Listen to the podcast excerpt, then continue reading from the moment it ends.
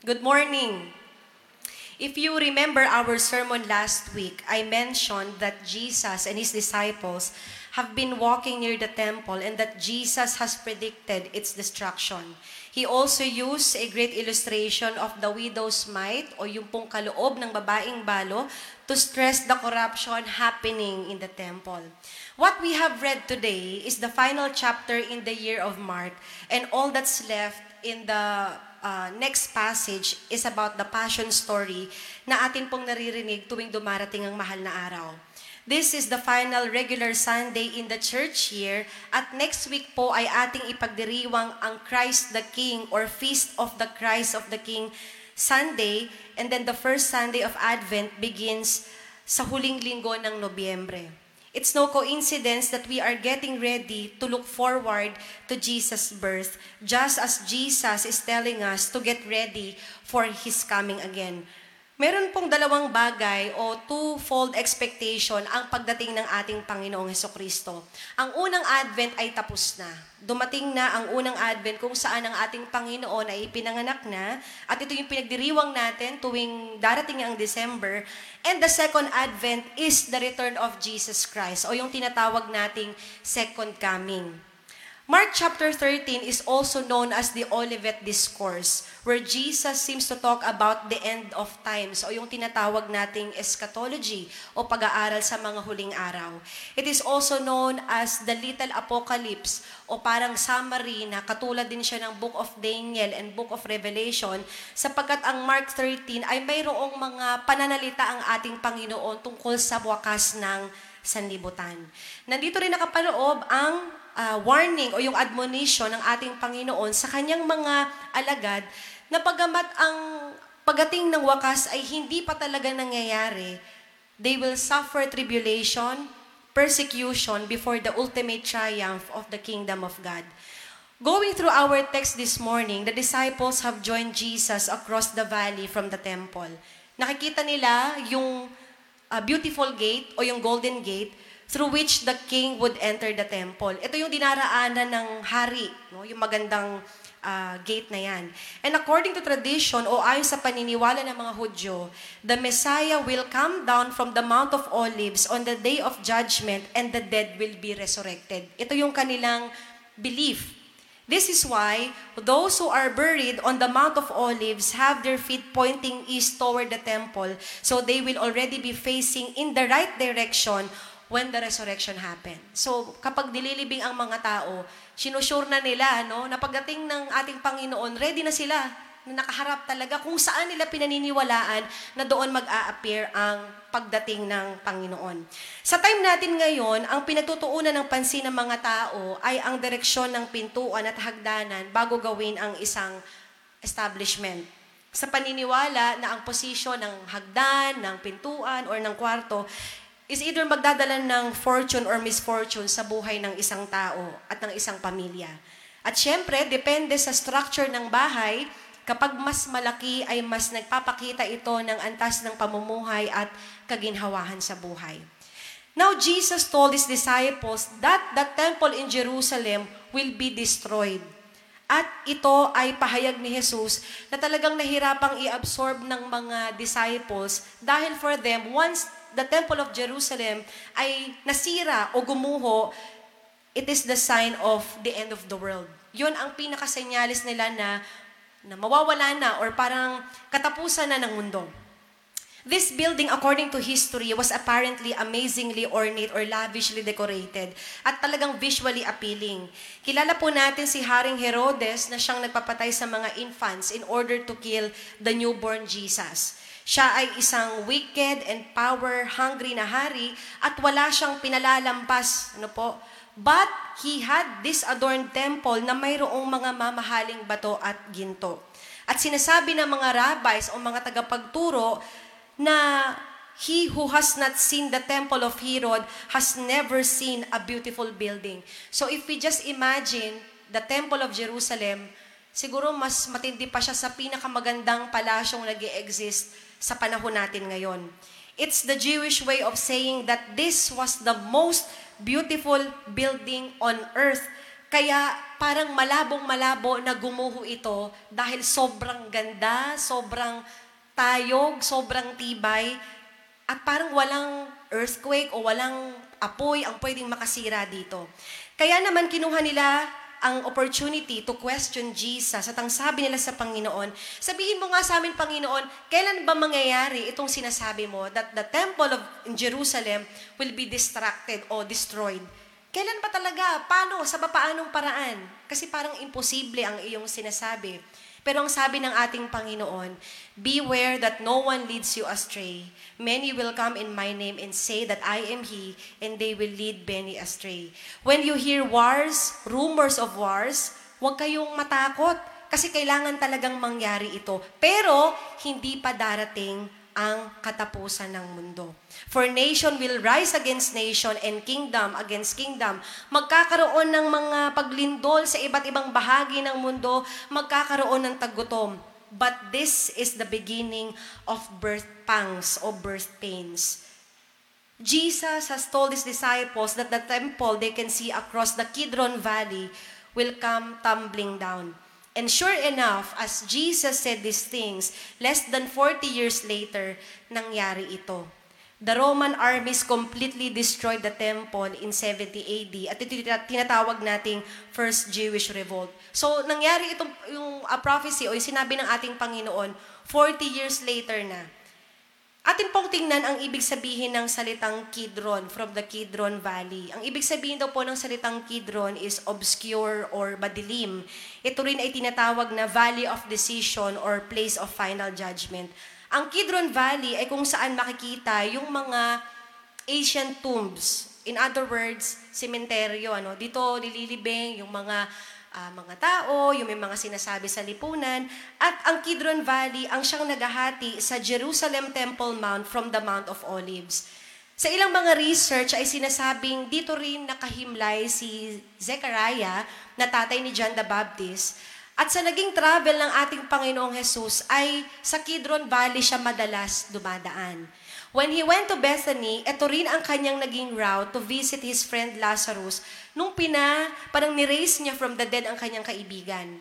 At sa lower north side ng Mount of Olives, doon matatagpuan ang Garden of Gethsemane where Jesus came to pray and got arrested. Even doon sa triumphal entry ng Panginoon na pinagdiriwang natin every Palm Sunday, nang siya'y sumakay sa isang bisirong asno, dumaan din siya sa Kidron Valley going to the beautiful gate na nabanggit ko po kanina. Napaka-symbolic ng placement ng mapa ng Kidron Valley, Mount of Olives, Garden of Gethsemane at Jerusalem, na ang symbol ng splendor and power sa Jerusalem ay adjacent, parang katabi lang pala siya ng libingan. In other words, mga kapatid, gaano man kaganda at karangya ang isang fascinating building, may kakahantungan ka pa rin. At isa daw po sa pinaka-magnificent na structure na makikita sa Kidron Valley ay yung kay Absalom. No? Siya yung pangatlong anak ni King David. Siya mismo ang nagpatayo ng monumento para sa kanyang sarili. At matatandaan po natin na si Absalom ay nagrebelde sa kanyang tatay na si David. At si King David ay dito rin dumaan sa Kidron Valley para maiwasan ang kanyang anak.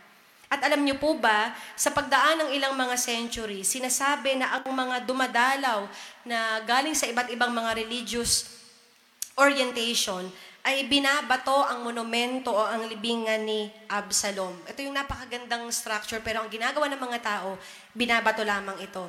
At yung mga Jewish parents would bring disobedient offspring, yung kanilang mga pasaway na anak ay dinadala dito at sinasabi na, mga anak, tinan yung mga bato na yan This is what happens to children who behave badly to their fathers.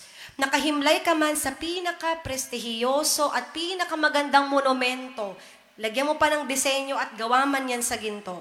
Taglay man ito ang splendor at glory ng buong mundo, but the history of him rebelling and plotting death to his father David and disrespecting his parent, na natili ito sa mga tao at sumunod na henerasyon.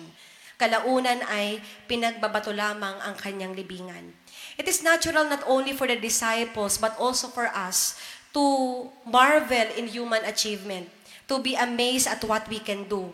Nariyan po ang advancement ng technology, lalo na sa generation natin ngayon.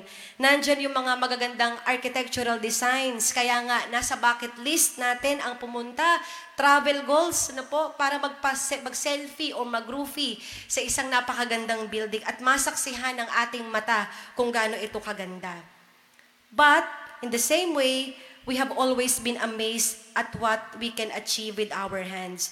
Kung matatandaan po natin sa Old Testament, maging ang Tower of Babel, maging ang pagpapatayo ng palasyo ni King Nebuchadnezzar. Ayan, ito yung mga kwento sa Sunday School. Gaano man sila kaganda, katayog, at feeling ng tao, wala na talagang makakasira dito. Ano pong nangyari sa kanila? Wala, nasira. Nasaan sila ngayon? Ruins na lamang at bahagi sila ng kasaysayan. Pati yung mga nagpatayo, wala na rin. Sa mga nakalipas na panahon, we are being fascinated with some great architectural designs of a church. Meron tayong mga mega churches na sobrang ganda, na kaya maka-accommodate ng thousands of people. Essentially, building are necessary for us to have a place to gather. Kaya nga po, pinagagawa natin, pinagaganda natin, at kapag may mga repairs and possible construction for expansion, pinagpaplanuhan natin itong mabuti. Sapagkat as a body of Christ, it is our responsibility to uh, to keep up no the place of worship dahil ito'y a physical temple no or or manifestation ng uh, kingdom of God. Pero kapag wala kayo, pag linggo, pag wala tayo, wala ang multimedia team, wala ang nasa band, wala ang choir, wala lahat. This is just a building. Kasi po, ang mga tao na nagagather Sunday after Sunday, you and I are the iglesia.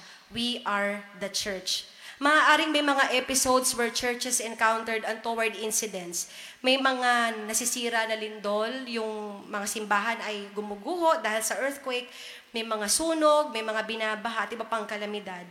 Pero ang nagiging esensya ng simbahan ay mas nagiging madali yung rehabilitation at pagpapatayo nito because of the people who is the real church and we do it for God's glory and not for self-glorification. Kahit matagal ang rebuilding ng simbahan, ang mahalagay unified at committed ang bawat members. And when and where everything seems falling apart, the kingdom of God is coming together. Tandaan din po natin mga kapatid na hindi ang physical structure ng simbahan ang magliligtas sa atin kahit sinata- sa tinatawag na katapusan ng mundo. Like what I have mentioned earlier, what Jesus is talking about here is apocalypse o end times. And sometimes when we think about apocalyptic writings, nakakatakot, di ba po? Parang end of the world, magugunaw na ang mundo. Sa version natin sa 21st century na siyang naabutan ko when I was still a CYFer, marami mga lumabas na theories and predictions noon pang year 1999 bago pumatak ang year 2000 na tinawag ding Y2K bug. Even noong year 2012, meron ding mga moving pinalabas na yan ang title. At naalala ko kung gaano nag-cause ng fear sa aming mga kabataan sa paniwalang 2012 talaga darating ang ating Panginoon. Lalo na't marami nagsilabasa ng mga movies, mga prediction, at maging ang simbahan ay ito rin ang naging sentro ng usapin. Even sa mga fellowships dito, nakafocus ang kanilang pag-uusap. At I think marami po sa inyo ang nasubukang manood niyan at nakapakinig sa mga balita. And I am pretty sure that um, the effect of this news sa atin ay nag-iwan ng iba yung takot sa ating puso na gusto na lang nating tumira sa building ng church para walang maiiwan. We want to gather, to sing, to pray, at magintay na lang tayo na dumating na yung Panginoon para kung darating man yung second coming, maabutan tayo ng Diyos na nasa loob ng church, nasa loob ng temple. And I remember this sharing of my friend na ang naging resulta ng eschatological fear sa kanyang mga kapatid, hindi na sila umuwi ng bahay, kundi sa church na sila nagstay. Napabayaan na rin nila ang kanilang pag-aaral, ang kanilang pagkatrabaho, kasi meron silang thinking na wala namang saysay mag-aral, wala na ring sense magtrabaho, kasi what for? Darating na ang Panginoon. So, iniwan talaga nila ang kanilang studies. They even uh, neglected the responsibilities, responsibilities at home dahil handang-handa nilang salubungin ang ikalawang pagbabalik ng ating Panginoon. But we have to understand, my friends, that the meaning of the word apocalypse is to uncover or to reveal. That's why the last book of the Bible is called Revelation o pahayag. However, ang word na apocalypse ay nangangahulugan ding devastation, destruction, and torment. At normal lang po talaga na makadama ng takot ang mga tao. Sa katotohanan ng buhay, mga kapatid, scary things can and are going to happen whether we like it or not. Wala tayong kontrol sa ikot ng mundo. Nararanasan na yan ng mga tao noong unang panahon. Nararanata, nararanasan natin yan hanggang sa kasalukuyang panahon. Naranasan ito sa kasaysayan, yung mga bagay na akala nilang walang wakas ay naging trace of history nila ngayon. Gaya ng sinabi ng Panginoon, magkakaroon ng paglindol, magkakaroon ng tagutom, wildfires, paglalaban-laban, at sa panahon natin ngayon, anong meron? Pandemya. Hindi natin alam kung kailan ito matatapos. Marami na rin mga namatay. And yet, Jesus says, the end is not yet. Hindi pa ito ang wakas. These are but birth pains. No? Something is something new is being born. At inalin tulad ng ating Panginoon ang magaganap at magaganap sa mga susunod tulad ng isang babaeng nagsisilang ng sanggol. Alam ko po that mothers here can share their labor pains. Akala mo, nandyan na, pero wala pa, di ba? May mga nagle-labor daw ng sobrang tagal, na parang, ayan na, ayan na, lalabas na yung bata, pero hindi pa pala yon no? It is a struggle of the already but not yet. But despite knowing the pain, some mothers and women give birth to their children. And we have to remember that pain is part of the process of new life. Hindi natin maiiwasan ang pighati, ang sakit, ano pa, ang lahat ng klase ng even the physical sickness sa ating mga pangangatawan. Jesus is being about straightforward as he can be as he reveals what will happen soon. But even though the disciples ask for a sign that they can trust, hindi nagbigay ang Panginoon ng senyales. Anong sabi niya? Walang sino man ang nakakaalam ng araw, ng oras, kung kailan babalik ang anak ng tao. Only the Father knows. Even the angels, hindi nila alam. Wala talagang may alam. At ito pong last midweek prayer, pinag-aralan po namin yung Gospel of Luke at Ad- Advent Preview. Hindi ko makakalimutan ang nabanggit ng aming tagapagturo na ang unang Advent ay malayo sa kasalukuyang panahon. While we are excited and happily celebrating Christmas in this generation, ang unang Advent ay madilim, malungkot, walang pag-asa, at ang tagal-tagal nilang nag-antay sa fulfillment na ang Emmanuel o ang Messiah ay dumating. Namatay na yung iba, hindi pa rin dumarating ang tagapagligtas. But after hundreds of years, na-fulfill ang pangakong ito, pero yung mga nag-antay na dumating ang tagapagligtas, hindi sila nag-waver sa kanilang pag-asa na mangyayari pa rin ito kahit hindi na nila ito naabutan. So today, my friends, it is easy to look at the events and assume ito na ang katapusan ng mundo, lalo na at pandemic. Maraming rumors of war at pag-aaway ng mga powerful nations ng Amerika, ng China, at naiipit din ng ating bansang Pilipinas.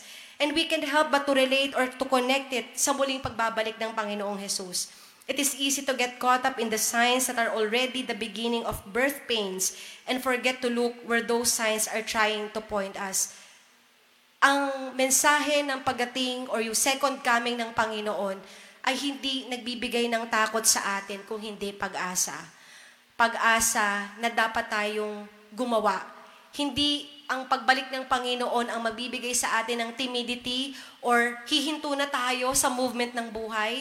Hindi takot at pagkaparalisa ng buhay ang effect ng second coming or anticipation of the end of times o pagating ng Panginoon. It is not a passive waiting but active waiting. We are not dismissing the truth that the second advent can happen anytime soon. Pwedeng ngayong oras na to, pwedeng mamaya, pwedeng bukas, next month, next week, next year, or after 100 million years from now. Sinong nakakaalam? Wala. But the challenge is, paano tayo nagpe-prepare as a church, as a family, as an individual, as a Christian sa pagbabalik ng ating Panginoon? Paano natin hinahanda ang ating mga sarili kung papaano tayo nagiging vigilant, nagiging alert at nagiging expectant. Tandaan natin mga kapatid na ang ating mundong ginagalawan ay hindi tayo makakaiwas sa lahat ng mga pagsubok dito. Pero hindi dapat ang takot ang magkontrol sa ating buhay. The Lord doesn't want us to live in constant fear, but to hold on to our hope and trust in God. While waiting for that glorious time, all the more that we should be active in fellowshipping, in studying the Word, panalangin natin ng isa't isa, gawin natin ang ating misyon habang binibigay din natin ang best ng ating ability sa ipinagkatiwala ng Diyos na ating gawin sa ating trabaho, sa ating careers na mga nilalakbayan. Magpakahusay ka sa iyong field, sa iyong pag-aaral, sa mga kabataan natin, mag-aaral kayong mabuti, paglingkuran ninyo ang inyong mga magulang, no? Igalang natin yung mga parents natin, yung mga wife, paglingkuran ng ating household, maging sa ating mga ama ng tahanan, yung mga manggagawa ng iglesia, gawin ng mabuti ang kanilang mga gawain, at kung saang larangan ka man dinala ng Diyos para magliwanag at maglingkod, do your best. At hindi ang second coming ang dapat na mag-paralyze o mag-clip ng wings mo to do or to achieve what you want to achieve in this life. Our expectation of Christ's coming should keep us motivated to endure and excel in what we do kahit ang daming pasakit ng mundong ito. Ang ganda nga nung kanta ng choir eh. Sa iyong mga yapak ako ay tatahak. Kahit tigib ng luha ang nilakaran mong landas. Pasakit man at dusa, dulot ng mundo'y kamtan, bawat bakas ng iyong mga yapak, bawat hakbang mo'y aking susundan. Ang ating Panginoon ay nag-focus sa kanyang ministry by feeding the hungry, healing the sick, at pagbibigay ng freedom sa mga no-oppress. Hindi tinakot ni Jesus ang mga tao kung hindi nagbigay siya ng pag-asa na kahit maraming pagsubok at problema sa buhay, mahal sila ng Diyos at kinakalinga niya siya na ang paghahari ng Diyos ay mararanasan maging sa kabila ng kahirapan. Even Jesus did not refuse to drink the cup of suffering, but embracing the insufferable pain for our salvation. Kasi nakakatakot naman talaga, no? Pwedeng sabihin ng Panginoon, ay, ayokong inumin ang cup of suffering. Bahala na lang yung mga tao na mapahamak sila. Ba't ko nga naman iaalay ang sarili ko? What is it for me? I can just be up there and enjoy, you know, being being a God, being Lord. Pero hindi ganun eh. Niyakap ng Diyos ang suffering as part of Him being a human. Mga kapatid, sa pagtatapos po, tandaan natin na hindi apocalyptic anxiety ang nais ng Panginoon sa atin, kundi apocalyptic hope. Hindi kinatatakutan o pinangangambahan ang muling pagbabalik ng Panginoon, kundi ito'y kinasasabikan. Good eschatology is based in hope bagamat hindi madali. Not all people will love you, not all people will like you. There will be betrayal of trust. Marami tayong mararanasan along the way. But as a followers of Christ, kahit hindi tayo immune sa destruction and pain, but a greater reality is being born in the midst of it all. Sumisilang ang pag-asa, sinisilang ang bagong pagtitiwala, sinisilang ang bagong ugnayan at marami pang iba. Instead of focusing on signs and impending destruction, eschatology focuses our vision on God and the ways we can participate in God's kingdom that is coming into its fullness. Tandaan po natin mga kapatid na hindi dapat nating i-waste yung ating energy no sa pag-iisip kung kailan ba. Tatakutin natin yung mga sarili natin. Nahihirapan tayo makatulog sa gabi kung kailan ba darating ang Panginoon. But let us live one day at a time giving the best we can to serve and love God and so as our neighbors. Hanggat buhay pa tayo at may pagkakataon mahalin mo ang pamilya mo magpatawad ka sa mga nagkasala sa iyo, humingi ka ng tawad sa mga taong na-offend at nasaktan mo, and let us not miss the sacred and meaningful moments that God wants us to experience because life is short. Maaaring kakaantay natin ng pagdarating ng Panginoon, mauna pa pala tayong mawala sa mundong ibabaw. So hanggat meron tayong chance, meron tayong life now, let's give our best to our Master. Diba? Sa karanasan ng mga hari na nabuhay noon sa gitna ng katanyagan, si Herodes, kahit na namayagpag ang kanyang kapangyarihan at akala nila'y forever na silang nandyan, hindi yun ganon. Magsilbing paalala ito sa atin mga kapatid na may katapusan ang lahat ng bagay. Ganon din ang ating pain, ang ating suffering, ang physical sickness natin ay mayroon ding hangganan. At ito'y wawakasan ng ating Panginoon. And as a church, let us continue doing our discipleship ministry, preaching, teaching the word. We give value to our theological education by attending Bible study. Umaten po tayo, makinig tayo sa mga sermon. We do our community service, performing the acts of baptism, our Holy Communion, ipanalangin ng isa't isa at palakasin ang loob ng mga nanghihina. We are called to share the good news that no matter how difficult the days are, there is hope in Jesus Christ. Sabihin nga po natin sa ating katabi, may pag-asa kay Kristo, kapatid. Amen. Ang atin pong pag-asa ay nasa Panginoon. Hope is the message of the first advent and it is still the message of the second advent. Hindi natin alam kung kailan. Pero the more dapat excited tayo at huwag tayong manghinawa sa paggawa ng mabuti. We can't stop the end of the world by ha- uh, from happening, just as the Jews couldn't stop the Romans from destroying the temple. The labor pains have begun and will continue until Jesus returns. We cannot stop the adversity and trials and suffering, pains and persecution na mararanasan natin sa generation ngayon. Hindi ina-expect ng Panginoon na ipahinto natin lahat. But the the only thing that God is expecting us, at dito po ako mag end God is expecting us to stay focused, to stay on the course, stay awake, hindi literal na hindi na tayo matutulog, di ba? Ibig sabihin talagang alert tayo, be on guard, persevere, huwag tayong mag-quit, huwag nating i-denounce ang ating faith, huwag tayong ay, nakakatamad naman, dami ko problema, alis na lang ako ng church, natamad na ako magsimba. Kundi the more we are being challenged emotionally, mentally, spiritually, the more we come to God, be steadfast. Do not move away from Jesus. Sundan lang natin siya ng sundan. Dahil darating ang, pangin, ang panahon na marirealize natin that all the cost of being a disciple ay mayroong reward. Those who follow Jesus and keep following Him to the end at hindi sumusuko at nananatiling tapat hanggang wakas, you will see that it is worth it. And it is my prayer for the CCLP family that may God give us grace to not quit but to endure and to excel until Jesus comes back again or until the time comes na tayo tawagin niya pauwi sa kanyang tahanan. In the name of the Father, and of the Son, and of the Holy Spirit. Amen.